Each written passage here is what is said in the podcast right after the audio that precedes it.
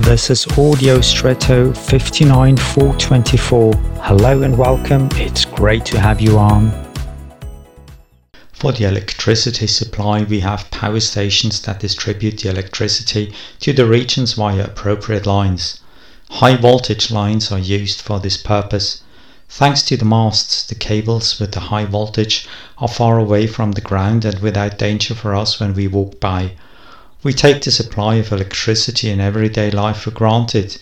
It is actually a very dangerous thing in its origins. Yet we feel nothing of this danger when we hold an electrical device in our hands. In the whole process, the voltage is reduced to such an extent that we can use the end devices without danger.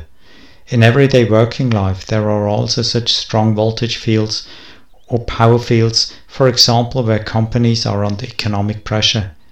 If you work in such a place and can simply do your work, then be grateful for the people above you who bear responsibility and carry this sometimes very high tension of securing your existence and keep it away from you.